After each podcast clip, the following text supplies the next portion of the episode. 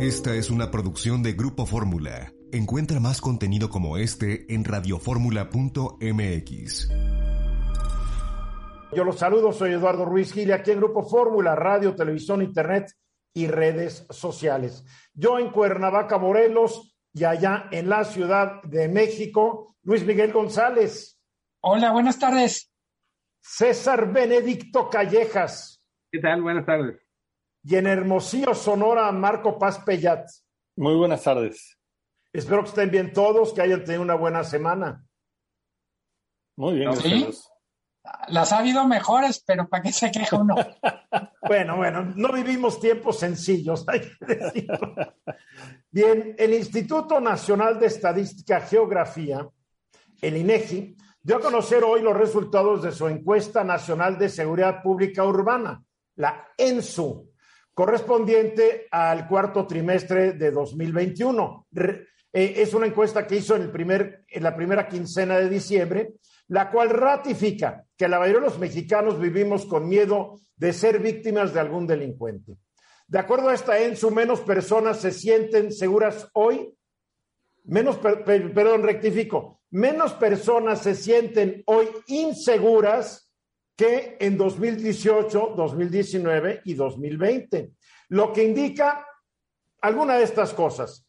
O están funcionando los, los planes y estrategias del gobierno federal y los de algunos gobiernos estatales y municipales para darle más seguridad a la gente, puede ser, o que más personas hemos aprendido a cuidarnos de los delincuentes, o que más personas nos hemos acostumbrado a vivir con miedo. En diciembre de 2018, casi el 74% de la población mayor de 18 años consideró que vivir en su ciudad era inseguro, porcentaje que disminuyó a 73% en diciembre de 2019, a 68% en diciembre del año 2020 y a 65.8 en diciembre del año pasado. Una baja de casi 8 puntos porcentuales en tres años es significativa, pero no espectacular, en vista de que casi 66 de cada 100 mexicanos sienten inseguridad en el lugar en donde viven. Ahora, este 65.8 es un promedio que se obtiene en las respuestas obtenidas en 74 ciudades del país y las 16 alcaldías de la Ciudad de México. Pero algunas de estas poblaciones el porcentaje es menor, en otras es mayor. En 49 de las ciudades o alcaldías se supera el promedio y en tres, en tres de ellas, más de 90 de cada 100 personas se sienten inseguras.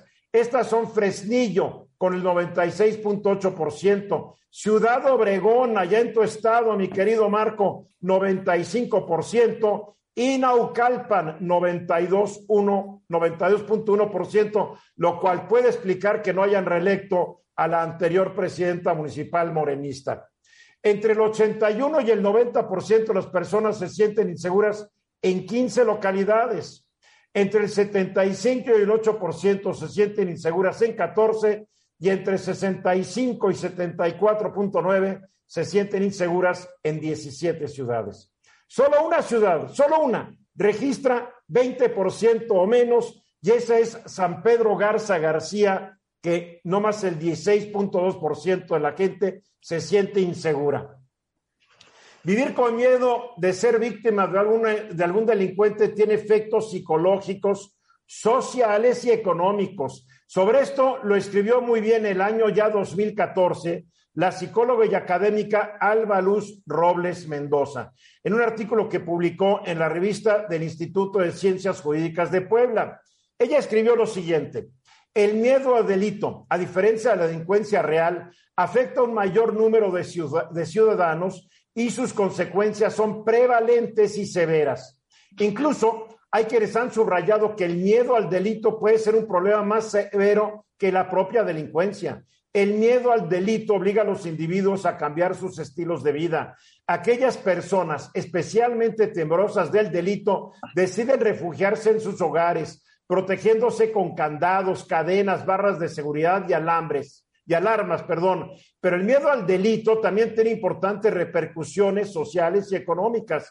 Así, por ejemplo, se ha señalado que genera alienación, promueve el desarrollo de estereotipos nocivos y acelera la ruptura de las redes informales de control social.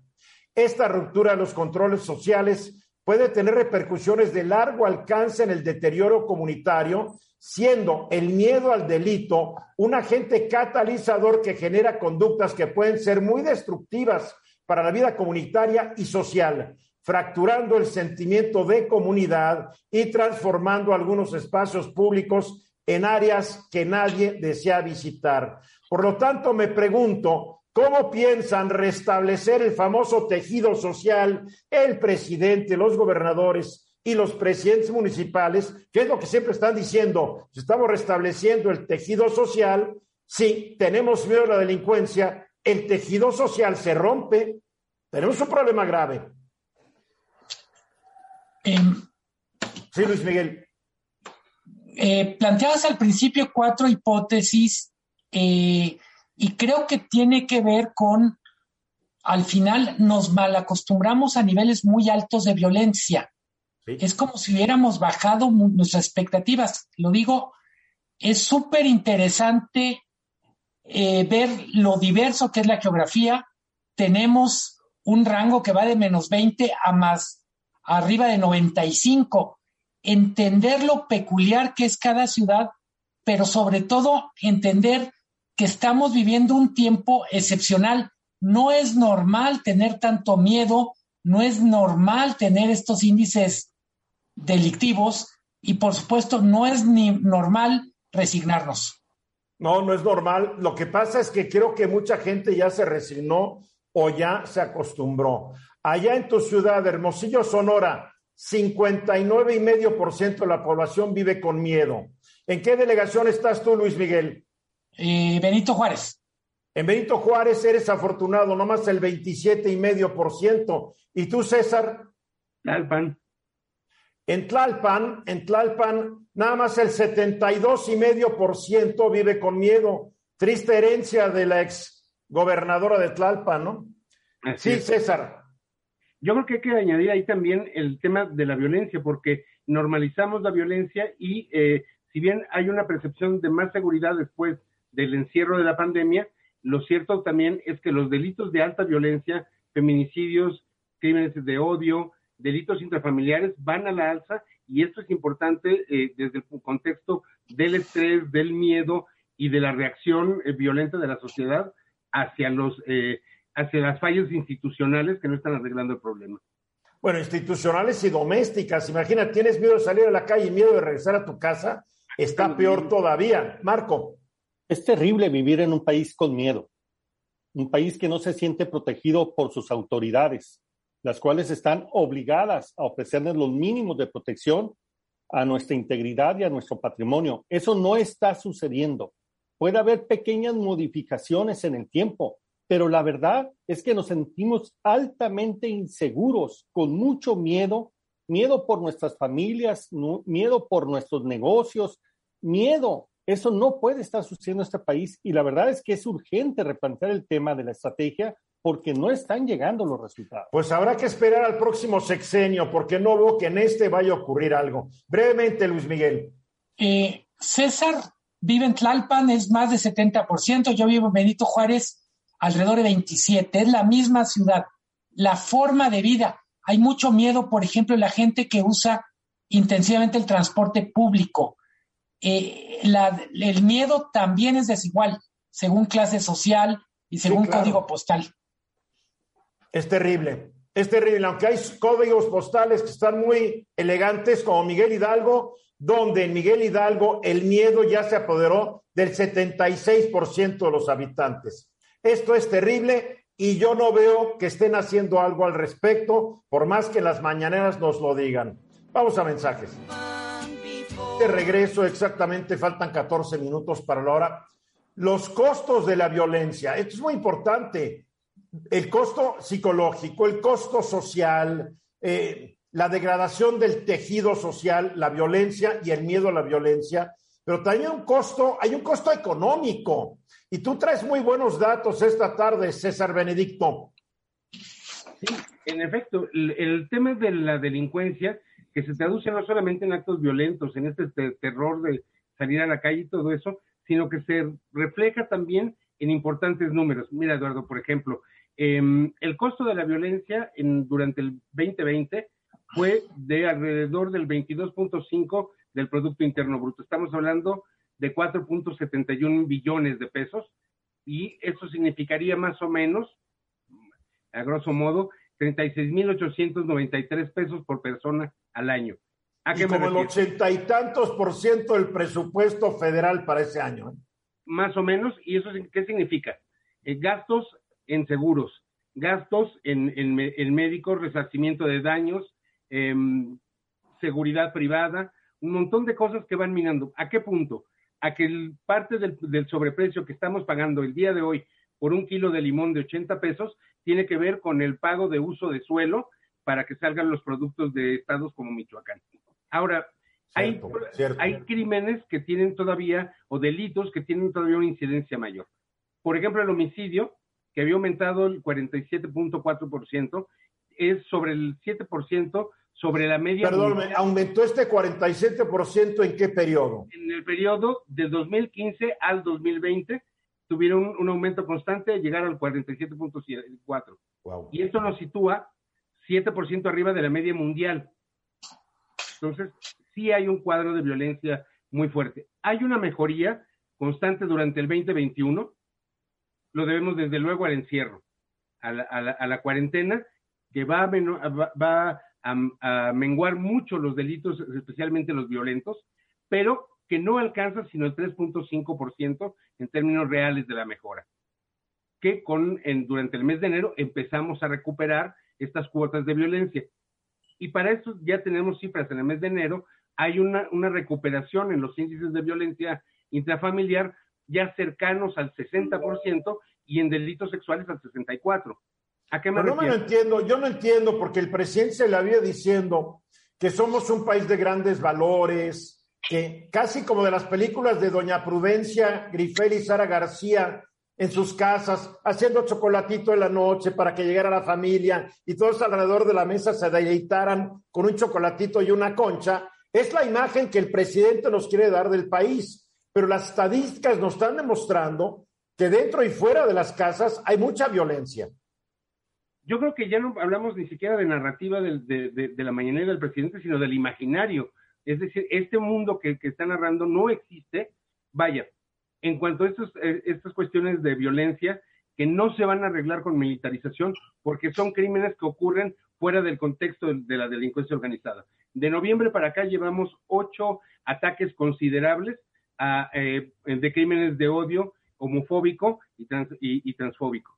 Y eso está sucediendo hoy en nuestras narices con cuotas de, de violencia sumamente altas que nos van a pasar la factura económica en los meses inmediatos.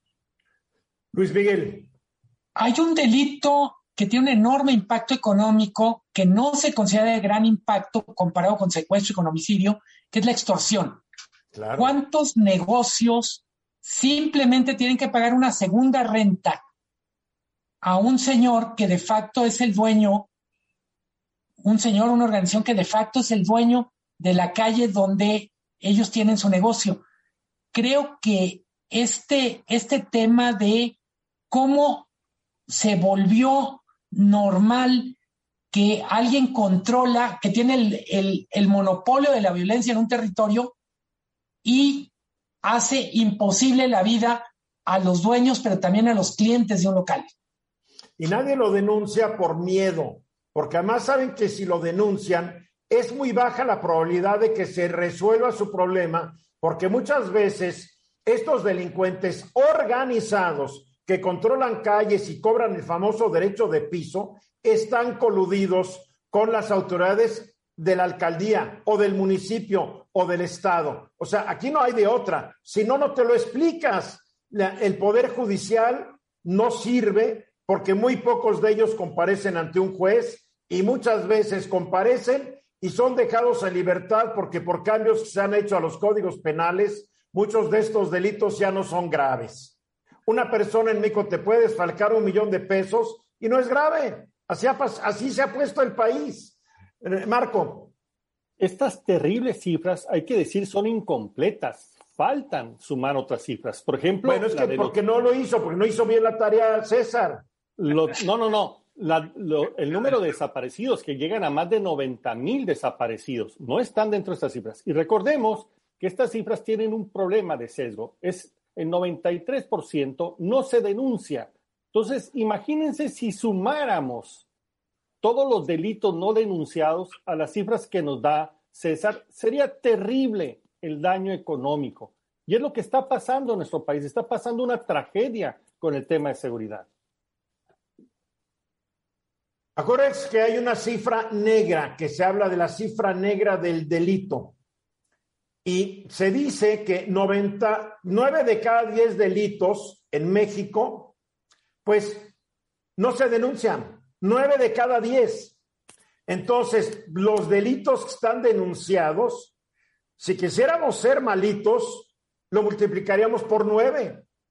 Tal vez de aquí, excepto el homicidio. Pero el homicidio tampoco podemos tener idea clara porque dentro de los 90 mil desaparecidos que se acaba de mencionar, muchos ya están muertos, pero sus cuerpos no aparecen. Entonces la situación es más grave de la que la gente se quiere imaginar. Y estamos dando estos números no para que la gente entre en pánico, sino porque con estos números tenemos que ser más exigentes con nuestras autoridades, porque ya basta que llegó el presidente municipal y todo el mundo le aplaude para quedar bien, aunque no haga nada. Ya estuvo bien que nombren de embajadores a exgobernadores que no supieron combatir el delito en sus estados y que se les da un premio únicamente por consideraciones políticas. O sea, no puede ser. Tenemos que protestar, tenemos que exigir o el país se lo va a seguir llevando la tristeza. César.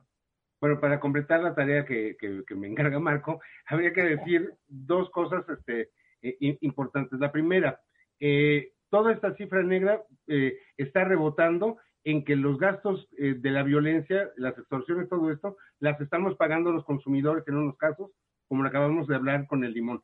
Es decir, hay que incluir ya en los costos de distribución y de producción el costo de la delincuencia. Y por otra parte, relacionado también con la violencia, desde la guerra del, bueno, lo que le llamó la guerra del narco, Calderón, sumado a los años posteriores y a la fecha con, el, con la pandemia, hay 125 mil niños que han quedado huérfanos, que podrían ser adoptados, que no tienen los papeles arreglados porque no hay procesos judiciales, porque no hay procesos administrativos, y esos niños están creciendo fuera de, en, institucionalizados cuando ya podrían ser adoptados. Y institucionalizados o en la calle, o en la calle. De acuerdo que el proceso de adopción en México es tan tortuoso que la gente no le entra. Por eso en México hay un mercado ilegal de bebés, porque es muy complicado adoptar en este país, porque el Estado en toda su magnificencia y sabiduría cree que se pueden encargar de ellos. Es la verdad. Luis Miguel. a, los datos que ha dado César, que diste tú, Eduardo, habría que poner también eh, este ranking de ciudades más violentas que aparece periódicamente que nos recuerda una cosa, la violencia en México, la delincuencia, no ocurre con más fuerza en las zonas más pobres. De hecho, las zonas más violentas son ciudades que bajo ciertos estándares son casos de éxito económico. Cuando decimos Ciudad de Obregón, cuando decimos Naucalpan, Porque ahí están las víctimas que tienen que darle a los delincuentes. Para concluir, César, yo creo que hay que estar muy atento a esta cuestión de la exigencia de las autoridades, sobre todo a los legisladores y a los jueces. El nudo ciego está en los jueces que no están resolviendo como deberían. Sí, más que el Poder Legislativo no le da dinero a los jueces. Después de la hora, recién concluyó una conferencia de prensa que se realizó en la oficina del Fondo Nacional de Turismo, FONATUR, en Cancún. Esta conferencia fue encabezada por el director general del Fondo Nacional de Fomento al Turismo, Javier May Rodríguez, y el secretario de Desarrollo Agrícola Territorial y Urbano, la SEDATU, Román Meyer Falcón. Obviamente el tema, el tren Maya, porque la verdad es que ir construyendo este tren ha generado problemas imprevistos de tenencia de tierra, derecho de paso, a derecho de vía, ruinas arqueológicas que no sabía que existían, fauna, flora, etcétera, etcétera. nuestra corresponsal allá en Cancún, eh, que ya nos acompaña, Stephanie Almaraz, nos va a decir qué es lo que pasó. Ella estuvo en esta conferencia. Stephanie, buenas tardes. Eduardo, ¿qué tal? Muy buenas tardes. Te saludo a ti y al auditorio. Y así es, bueno, en esta primera conferencia de prensa que da Javier May Rodríguez ya como director del Fondo Nacional de Fomento al Turismo, pues confirmó que el tren Maya en su tramo 5, que es el que abarca Cancún, Tulum, pues ya no pasará por la ciudad, esto para no afectar la parte urbana, por lo que las obras que ya se habían avanzado principalmente en el tramo de Playa del Carmen, pues ya quedarán detenidas. También confirmó que que este tramo que, que estaba también pensado elevado, pues ya no será así, para así poder concluir en 2023, ya que se encuentran en una pues etapa ya apresurada y pues deben hacerlo de una manera más práctica, sin dar detalles tampoco de pues cuánto ha sido el costo que hasta el momento se ha gastado en estas obras que pues ahora se detendrán.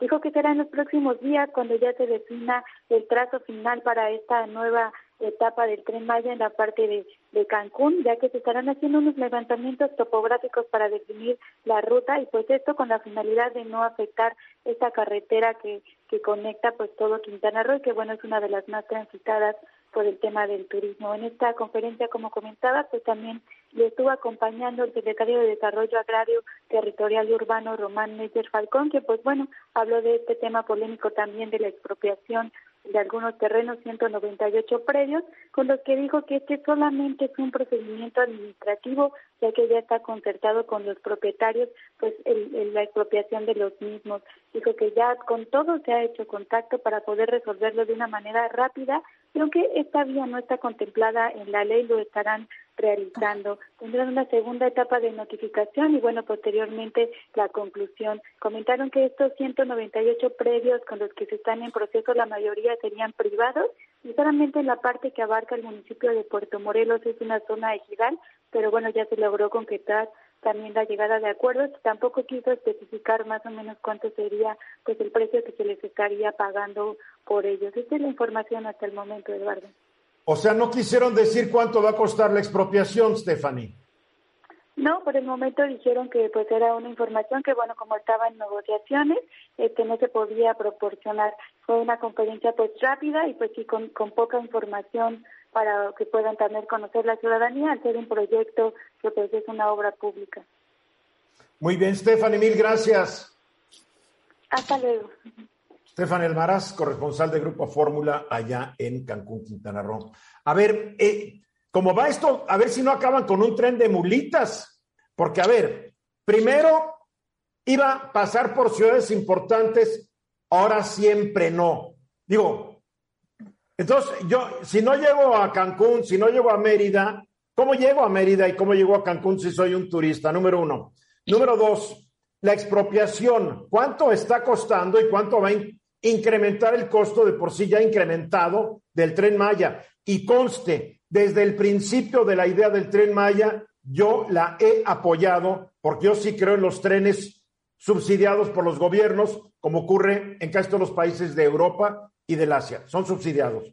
Ahora, pero lo que no me gusta es que este proyecto ya se parece a la línea 12 del metro, no se acuerden, había que arreglar esto, había que arreglar ello, y que a la hora de la hora, pues no por aquí, sí por acá. Ahora nos salen de que un tramo se cancela y ya estaba en construcción, o sea, ¿cuánto costó? Porque eso es un tiradero a la basura. digo, ya sé que Javier Maya está a cargo, pero ¿qué hizo el anterior director de Fonatura entonces? Porque lo premia con una subsecretaría y a este señor May. A ver, a ver, Luis Miguel, estoy desconcertado. Eh, con el tren Maya nos pasa a muchos que si se trata de discutir las buenas intenciones, no hay discusión. Por supuesto que está bien los trenes, por supuesto que está bien mirar al sur, con el que el país tiene una especie de deuda de desarrollo. Pero cuando entramos a los detalles es muy difícil mantener este cuento de hadas. Eh, cuando dicen con la mano en la cintura es que cambió el trazo, pero no vamos a decir cuánto habíamos invertido en una parte que ya no sirve. Es como pienso en cualquier persona que nos esté escuchando y no imaginen que están haciendo un tren, que están haciendo un cuarto adicional en su casa. que están construyendo un cuarto o alguna obra en su casa. No se empieza una obra sin tener un plan claro, sin problematizar lo que se va a hacer. Esto de que la prioridad es terminar en 2023 para que el presidente pueda cortar el listón, pues es una muy mala premisa. Tiene que terminar cuando se necesite, pero que salga bien. Lo mismo ocurrió en la línea 12, acuérdense, había que acabarla para que le inaugurara Marcelo Ebrard. Como fuera, había que acabarla y como quedara. Ya hemos visto las consecuencias. Y esta obra va a salir mucho más cara y en los cambios del trazo no van a asegurar los rendimientos que deberían asegurados desde un punto de vista turístico, porque si la están alejando de los grandes centros turísticos, pues ¿para qué lo construyen? César. Yo creo que hay que tomar en cuenta otra cosa. Los, los riesgos jurídicos se calculan igual que los riesgos materiales. Y me parece que están hablando con una ligereza eh, terriblemente espantosa del tema del amparo. Cuando vengan las expropiaciones vendrán los amparos y no es precisamente un gobierno ganador de amparos. ¿eh? Habría que pensar si esto que está diciendo que tiene negociado, en qué momento eso va a acabar en una sentencia de amparo y hasta cuándo pueda este, echarse a andar. A lo que me refiero, de la misma manera en que se planean los fierros, los metales, los trazos, todo esto, no han calculado, no hicieron su, trabajo con todas las obligaciones. Y todo no hicieron el trabajo, ya lo dijiste, y no hicieron la tarea. Y en un gobierno que prometió que no mentiría, que no tendría secretos para nadie, que sería de la apertura completita, ahora nos enteramos que compraron un gran predio, Fonatur, para esto del tren Maya, pero no quieren decir cuánto pagaron. ¿Cuál es el pretexto? No queremos afectar los precios del mercado. Como si no se supiera, porque cuando es más de dos ya no es secreto. Esto es, esto es ridículo, francamente, esto es ridículo. Marco. Como muchos de otros proyectos que están impulsando en esta actual administración, hay ausencia de información y debemos recordarles que tenemos derecho los mexicanos, lo consagra la Constitución, que tenemos derecho a tener acceso a esa información porque son recursos públicos que se están poniendo en juego y que están significando sacrificios en muchas áreas prioritarias. Ahorita hablábamos del tema de la seguridad y lo terrible, no digamos el tema de la salud, el tema del combate a la pobreza, la educación, etcétera, ¿no? no nos dan la información, no sabemos qué decisiones están tomando, por qué razón, qué costo tienen, cuánto significó en términos de pérdidas, no sabemos cuándo se va a terminar, en qué condiciones se va a terminar. ya se dijo que ese se termina porque se termina. Es lo único que nos han dicho. y nos han dicho lo que nos han querido decir. Pero hay mucha secrecía alrededor de este proyecto. Igual, igual con lo, lo de la refinería, igual con el Transpacífico, hay mucha secrecía en un gobierno que criticaba la secrecía de sus antecesores. Y que se comprometió públicamente a cambiar, a hacerlo diferente.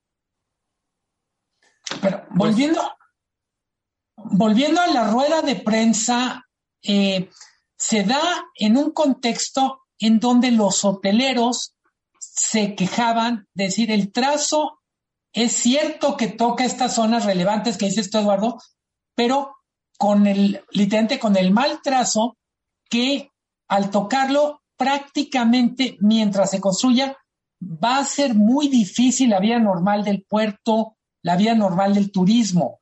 Entonces, otra vez, por, por la manera en que se hacen las cosas es, primero se decide un escritor en la Ciudad de México y luego van a ver si la realidad se adapta.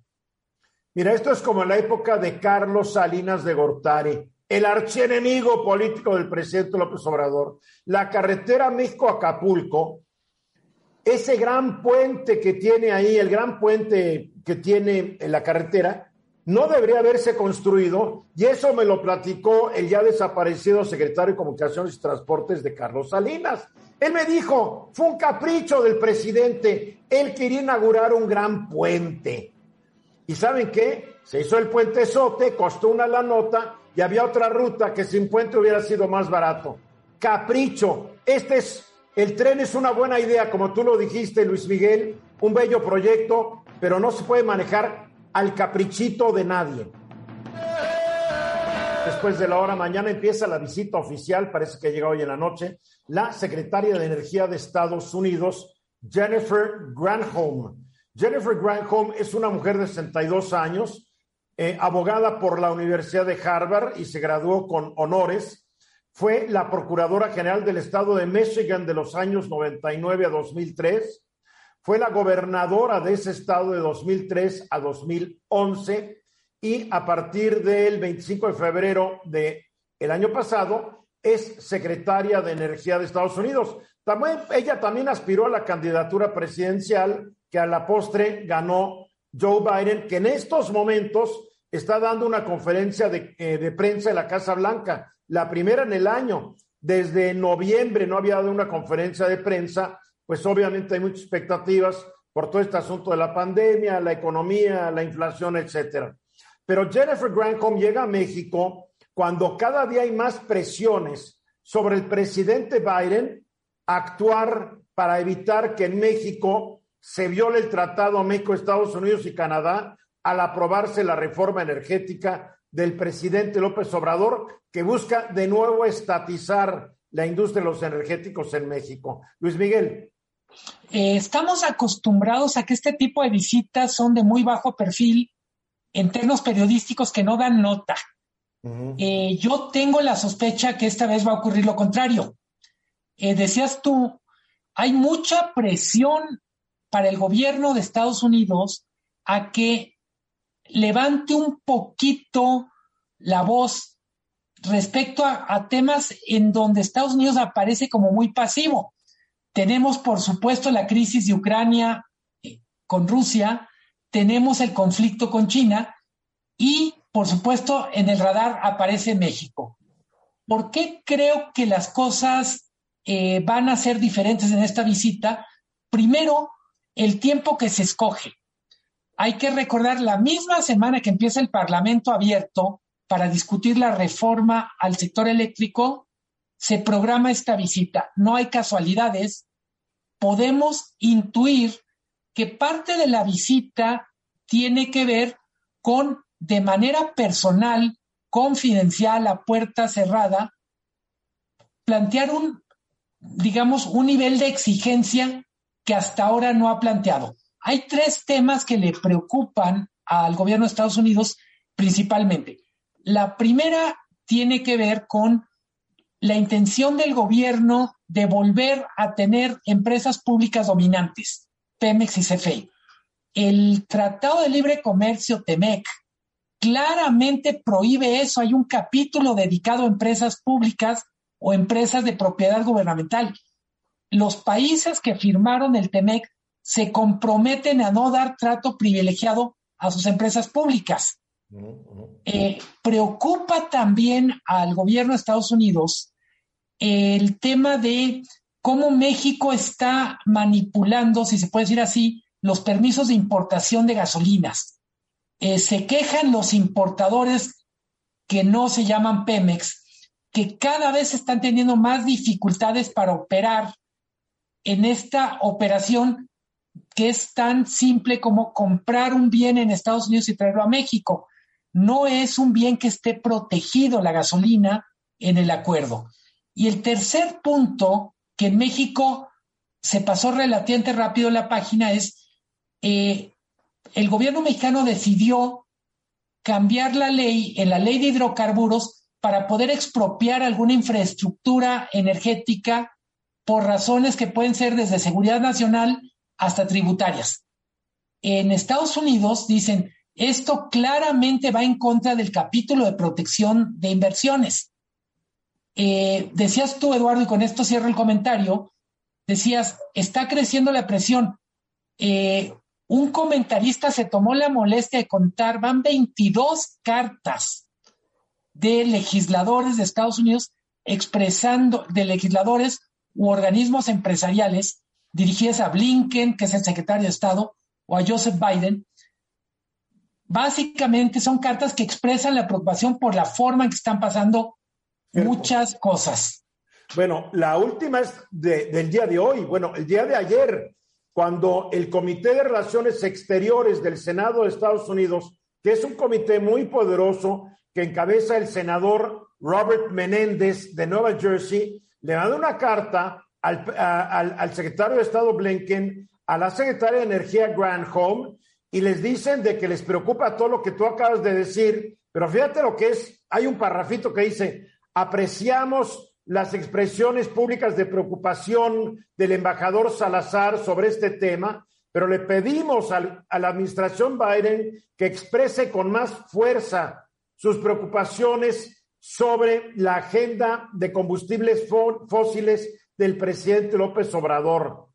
Los reportes públicos indican que el presidente López Obrador interpreta el relativo silencio de la administración Biden como una indiferencia o una aprobación tácita de su gobierno de priorizar el desarrollo de los, de los combustibles fósiles sobre las energías renovables. Pero es muy importante lo que dicen, que el presidente López Obrador tal vez está entendiendo que Biden no le importa el tema.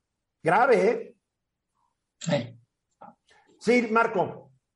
Yo, creo que aquí el, el, presidente con su iniciativa va directo a una colisión contra el gobierno y los intereses de Estados Unidos en varios aspectos. Primero, porque afecta las inversiones hechas por el sector energético de Estados Unidos en nuestro país. Segundo, pone en riesgo la sustentabilidad energética del hemisferio, de esta parte, de, estos tres países. No pueden estar jugando a la competitividad si no tienen resuelto un recurso tan importante como es la energía.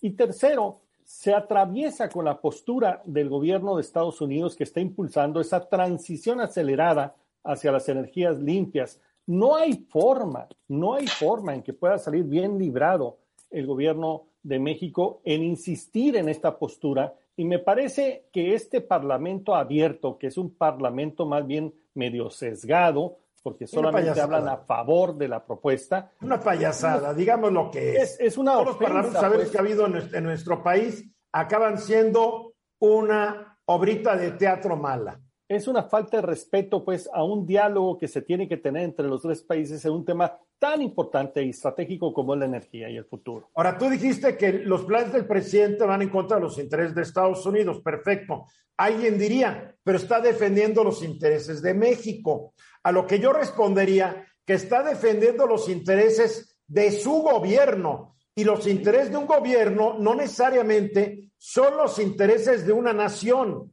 El presidente Los Obrador con su proyecto le quiere dar más poder y más recursos a su gobierno o al gobierno, olvidándose que enfrentamos una crisis de, ambiental.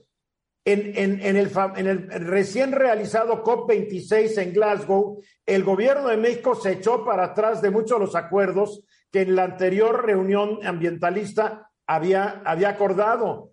Eh, va a seguir quemando carbón, no va a buscar eh, bajar los índices de contaminación como se, había como se había comprometido. El gobierno de este país actual no es ambientalista, es estatista. César.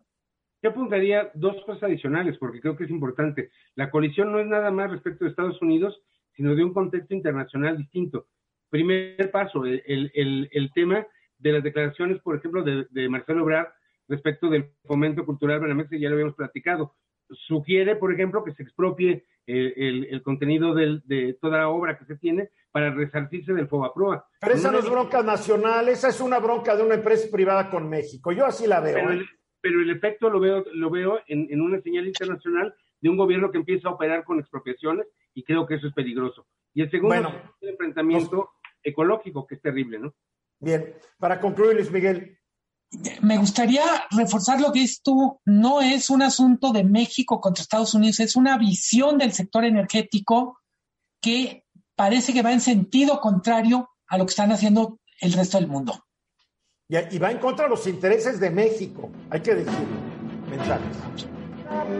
Diez minutos después de la hora, Marco Paz Pellat, 2022 para ti fue un año turbulento. Yo diría que el 21, el 20, el 19 el 18, el 17, el 16 del siglo XX y el 16 del siglo XIX. A ver, ¿qué año no es turbulento? Nos podemos analizar la historia de la especie y creo que alguien hizo un cálculo desde que se registra la historia, creo que ha habido 60 años sin guerras, algo así, ¿no? Eh, la turbulencia es parte de la civilización humana. Es cierto, tienes toda la razón. Lo que sucede es que también es parte de la naturaleza humana pensar que de pronto van a acabar y vamos a mejorar. Bueno, eso ya es, eso es, ya es, eso llama ser optimista a lo. sí. Y pues no es el caso de este año que, que, comienza, y de eso habla precisamente el informe sobre riesgos globales que recientemente dio a conocer el Foro Económico Mundial. Yo rescato al menos tres grandes riesgos que menciona. Uno, el tema de la pandemia que persiste. ¿no? Ya llevamos cerca de 5.5 millones de muertes con la pandemia en el mundo. Bueno, no, yo te quiero rectificar. Ya llevamos más de 12 millones 600 mil, de acuerdo a los cálculos del Instituto de Métricas de Salud de la Universidad de Washington, que incluye todas las muertes en exceso alrededor del mundo. Vamos rumbo a los 13 millones. Fíjate, mínimo 5 y máximo 13. Imagínate, es un montonal. Más de 282 millones de casos confirmados. Eh, se piensa que hay gente que fue infectada y que los síntomas van a ser duraderos. 10% muestra problemas de salud persistentes semanas después de haber sido contagiados, ¿no? El COVID largo. La vacunación ha sido totalmente desigual, ¿no? los países desarrollados han avanzado, 70% han vacunado a su población, pero los más pobres llevan apenas, en los que tienen el 20% de la población, 52 países más pobres, apenas el 6%, lo cual significa un riesgo permanente, pues, de que existan nuevas cepas, nuevas evoluciones de este virus y que este asunto se prolongue mucho más. Y luego hay daños colaterales muchas de las enfermedades y operaciones se pospusieron por atender la prioridad del COVID y eso va a tener un impacto. Las enfermedades mentales, etcétera, ¿no? Así que si creíamos que íbamos a salir de este tema, pues parece ser que al menos durante el 2022 no, eres un exagerado, eres un exagerado. Todo se cura con paracetamol y Big Vaporub. sí, hay que hablar ya quedó, Ya se dijo desde el máximo púlpito de la nación. Así es. Y junto con pegado viene el tema de los riesgos para la recuperación económica. Eh, las perspectivas de crecimiento están por debajo de lo que se pensaba, ¿no? Eh, en el 2020 tuvimos una contracción del 3.1% a nivel mundial. En el 2021 crecimos al 5.9% aparentemente, pero en el 2022 vamos a reducir ese crecimiento a 4.9%, si bien nos va, y en el 2024 a 2.3. Y en México ya está diciendo que si bien nos va, vamos a crecer el 1.8%, si bien nos va. Con problemas gravísimos que ya se venían hablando desde el año pasado en, materia de, materias primas, en instabilidad de precios, en crisis de deuda. Eh, los precios de materias primas se han incrementado del 2020 al 2000, inicio del 2022 en 30%. Hay tensiones en Europa con Rusia, hay problemas en la cadena de suministro que no se han resuelto y que está generando eh, el, incremento del coste de algunos de estos insumos para producir. Así que las cosas no pintan nada bien en en la economía. Pero lo que más me preocupa es lo que mencionan eh, en uno de ellos, que es la erosión de la cohesión social. Todo esto ha causado una mayor desigualdad. Y muchos de los países en una encuesta que hacen de percepción de riesgos globales señalan que es uno de los 10 grandes riesgos que tienen, la erosión de la cohesión social. Esto significa las grandes diferencias entre los que tienen mucho y los que prácticamente... Pero, pero el aumento de la pobreza ya se venía dando antes de la pandemia, también hay que decirlo. Se venía dando desde hace 30 años y se agravó con la pandemia. Y se agregaron otras desigualdades, la tecnológica, por ejemplo, que va a ser muy relevante en los próximos años la, la, desigualdad entre las generaciones, la intergeneracional, que hace que la gente piense totalmente diferente y parece ser que no hay forma de entenderse, la política con la polarización. Así que tenemos un 2022 muy complejo que se suma, como tú bien lo dices, a los años anteriores. Luis Miguel. Eh, mencionabas tú el término este médico de el COVID largo creo que habría que inventarnos una especie de concepto parecido para hablar del COVID largo en lo social. La cantidad de secuelas que está dejando yo diría tanto lo que se hizo como lo que se dejó de hacer. Estamos hablando de salud mental, estamos hablando de polarización, pero también estamos hablando de profundización de condiciones de trabajo muy duras para quienes ya tenían condiciones duras de trabajo. Me explico. Eh, muchos de nosotros trabajamos en ecosistemas donde podemos darnos el lujo y a su vez facilitarlo a nuestros colaboradores de que hagan una pausa si tienen síntomas. Eso no es válido para más de la mitad de la población que con síntomas, con tos, con calentura, tienen que seguir trabajando. ¿Cómo eso está afectando la forma en que la gente se percibe, percibe a los demás? Es normal que la gente esté enojada, es normal que tenga miedo. Lo que no es normal es que no tengamos remedio para eso. Mira, lo del COVID largo es tan grave que un reporte de Penn State, la Universidad de Penn State, dice que más de la mitad de la persona que ha sido diagnosticada con COVID-16 van a experimentar los síntomas posteriores, lo que se llama el COVID largo, que los pueden tener hasta seis meses después de recuperarse. Y es gente que no se va a sentir bien. Y ahora estamos viendo que el Seguro Social y todos les quieren escatimar sus días de, sus días de incapacidad a quienes se enfermen, diciéndoles que nomás te doy cuatro días y además no más el 60% del sueldo. Digo, ¿qué está pasando aquí? ¿Sí viste eso, verdad, Marco?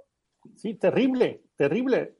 Puras, eh, es que por eso digo, puras malas noticias, principalmente, como bien dice Luis Miguel, a quienes están en situación más débil, que son los que deberíamos de estar defendiendo y cuidando en este momento para que no se nos vayan a la pobreza y a la pobreza extrema. Pero pareciera ser que los estamos dejando en libre caída y eso es muy peligroso.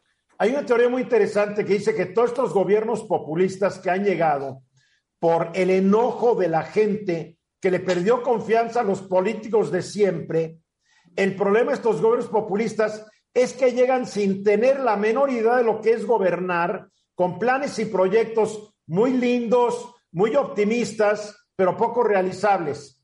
Entonces, vean, eh, aquí estamos enfrentándonos a una condición un tanto rara. Los políticos de antes eran muy eficientes, pero para hacer negocios y robarse el dinero. Y ahora los nuevos populistas, vamos a suponer que son muy honrados, no dan una.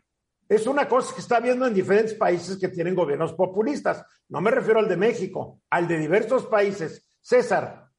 Creo que hay que tomar en cuenta cómo los tecnólogos han ido determinando los formatos sociales y que este componente del miedo y este componente de la enfermedad va, a realizar cambios en la estructura social y que ya los está realizando.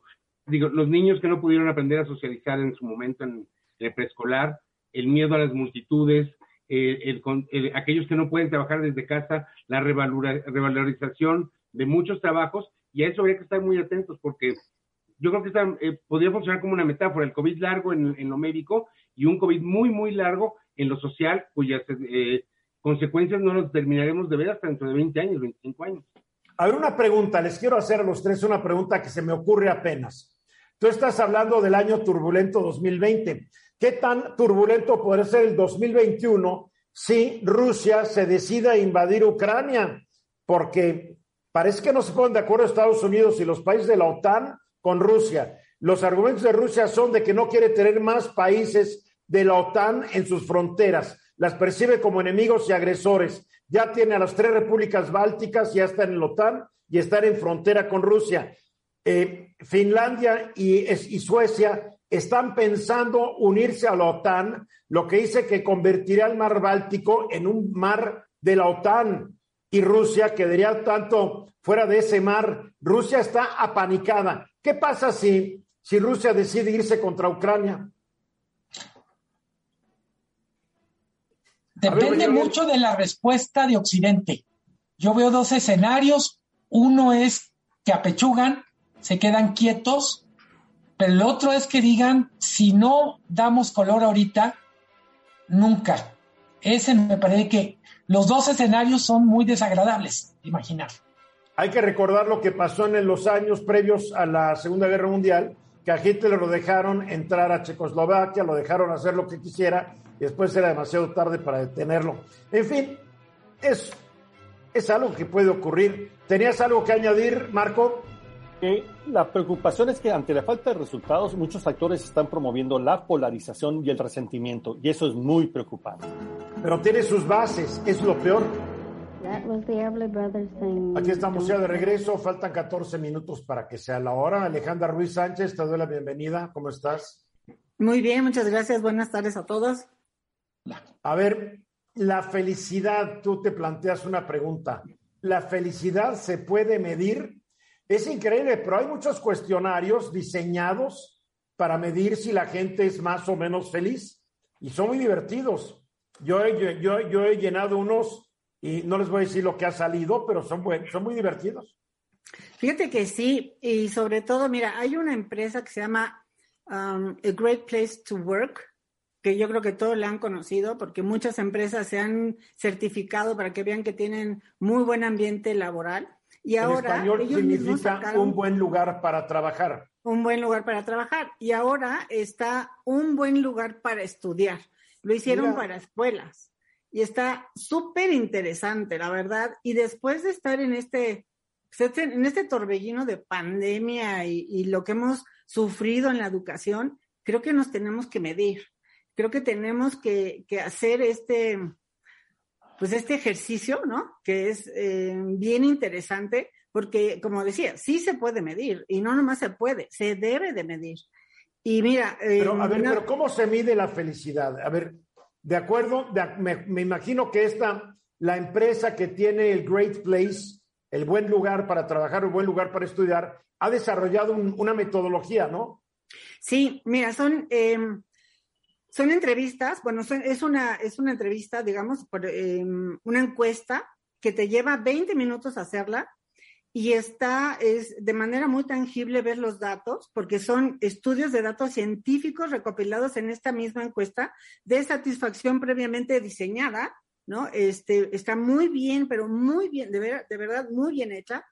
Y estos estudios califican a los colegios permitiendo que exalumnos, alumnos, padres de familia, maestros, bueno, pues de alguna manera expresen su opinión, cómo están viviendo la experiencia y de manera anónima, que eso es algo impresionante, ¿no? O sea, realmente sí puedes escribir lo que sientes, cómo lo vives y lo que piensas. Creo que eso es algo muy importante.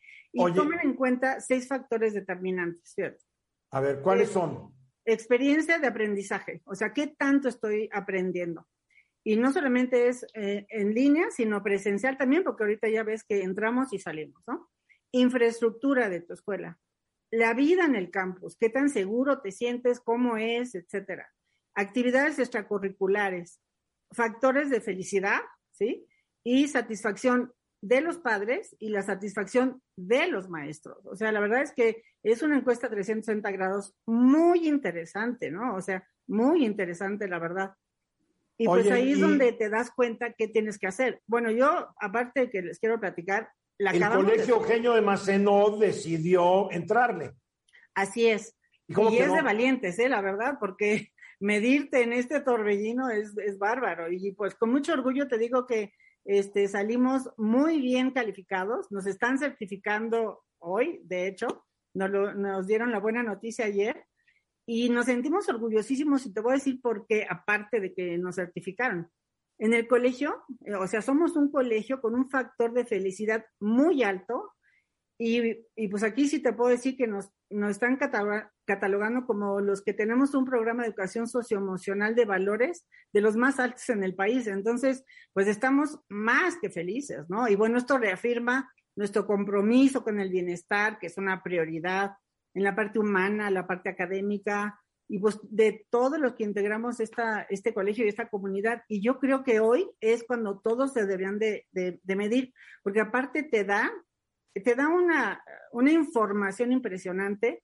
Puedes, hay una correlación entre datos, son, no sé, por decirte, son muchísimas hojas, 80 hojas que tienes que analizar y tienes unas áreas de oportunidad increíbles para poder mejorar a muy corto plazo. me imagino que una escuela que no sale certificada queda con muchas herramientas para empezar a hacer los cambios para que en el futuro pueda certificarse. totalmente. Y aunque salga certificada, tienes muchas áreas de oportunidad, muchísimas. O sea, la verdad es que es una gran, gran herramienta. Yo se los, yo se los puedo decir que lo hicimos, lo, lo hicimos con mucha valentía, con mucha emoción también de decir, bueno, ¿cómo hemos hecho todo? Si cuando cambias de metodología y demás dices, a ver, maestros, alto, vamos a desaprender para volver a aprender, pues ahorita más, ¿no? Imagínate todo lo nuevo que estamos haciendo, todo lo que, híjole, todo lo que ha cambiado la educación y lo que hemos cambiado nosotros también, ¿no? Claro. A ver, comentarios, no veo comentarios, los veo como que embelesados con AR. No. Marco.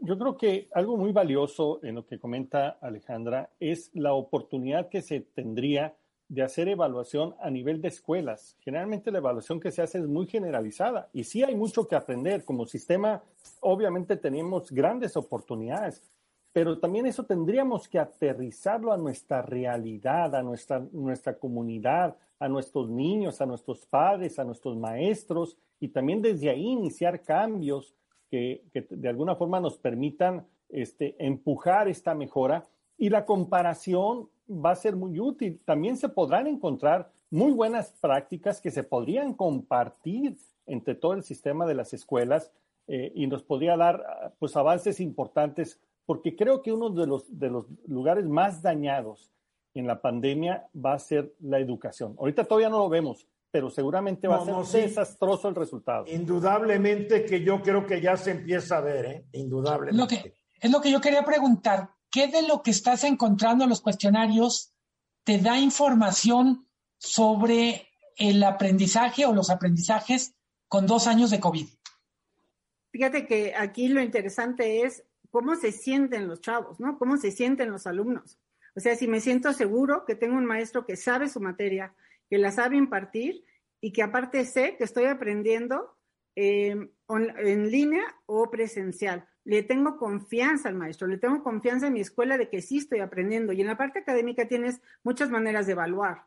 Eh, pues tenemos, nosotros estamos con Cambridge, hacemos exámenes, eh, las evaluaciones normales que tenemos por semana, por bimestre, por trimestre. O sea, ahí los niños saben cómo se están evaluando, ¿no? Cómo están saliendo y, tenemos rúbricas, o sea, hay muchas maneras de cómo, cómo poder evaluar en la parte académica, pero no, no teníamos una herramienta para ver emocionalmente y parte de la, de la felicidad de todos los que tenemos eh, la convivencia dentro del colegio, no sabíamos cómo estábamos. Y después a ver, pero la pregunta, la pregunta, Luis Miguel, es si se nota algún cambio eh, prepandémico a pandémico académico, dice Luis Miguel. No, pandémico, la sí, pandemia. En el, en el ecosistema de la escuela, sí. Mira, eh, como ya tuvimos la, la oportunidad de regresar, pudimos retomar muchas cosas, muchísimas, y los niños son maravillosos. Nuestros programas siguen adelante, no hemos frenado en nada. Por eso te hablo del Macenot, porque tenemos un tenemos una plataforma digital. O sea, realmente la parte emocional y social es la que hemos estado trabajando en ella la académica no nos preocupa tanto. Tenemos niños que están muy motivados en aprender porque están contentos. Tenemos maestros que de, alguna manera lo hacen mejor su trabajo porque están contenidos, los capacitamos, tienen las herramientas para hacerlo y todo eso, pues es, es algo que te marca hacia arriba y hacia adelante para poder seguir con todos los programas y para poderle dar a los niños la seguridad, que eso es algo que salió muy alto en donde los los alumnos y los papás saben que dentro del colegio los niños sí están aprendiendo, sí están contenidos y, están felices, ¿no? O sea, creo que eso es una... bueno, y también otra cosa que salió muy alta que estamos... A ver, nomás espérate, un comentario, para, porque César tiene un comentario. Sí. Y yo creo que, eh, muchas gracias, porque algo que acaba de decir Ale, que estaba yo pensando desde hace rato, yo me eduqué en los años 70, tengo 51 años, y la apuesta era las escuelas que, me prepararan para una gran competitividad, para ser un triunfador exitoso, un programa académico muy fuerte, y de pronto nos encontramos con que los padres, en mi generación como papá, pensamos más bien en este bienestar de los niños, el crecimiento integral, la felicidad, la alegría, todo eso, y me parece que es una nueva forma de ver la educación y otra nueva forma también de ver los objetivos de la educación, como lo acaba de decir Alejandra. Así es. Ya para concluir, Alejandra, tenemos que irnos. Pues mira, yo los invito a que en este momento sería una muy buena idea evaluar a su escuela para ver qué áreas de oportunidad, oportunidad tienen para seguir reforzando a nuestros niños, a los maestros, a los padres y seguir con esta contención emocional y que realmente vayan felices. Un niño que no va feliz a su escuela no aprende. Esa es una realidad. Muy bien. Alejandra, gracias. Alejandra Ruiz Sánchez, gracias a Marco Paz Pellat, Luis Miguel González. Gracias a César Callejas, que está enamorado de su cámara porque a cada rato se acerca a ella. Es, es nueva, ¿verdad, César? Es nueva, es nueva. Sí, por eso. A mí me pasaba lo mismo. Puse mi nueva cámara y la quería yo ver todo el tiempo. Esta es una producción de Grupo Fórmula. Encuentra más contenido como este en radioformula.mx.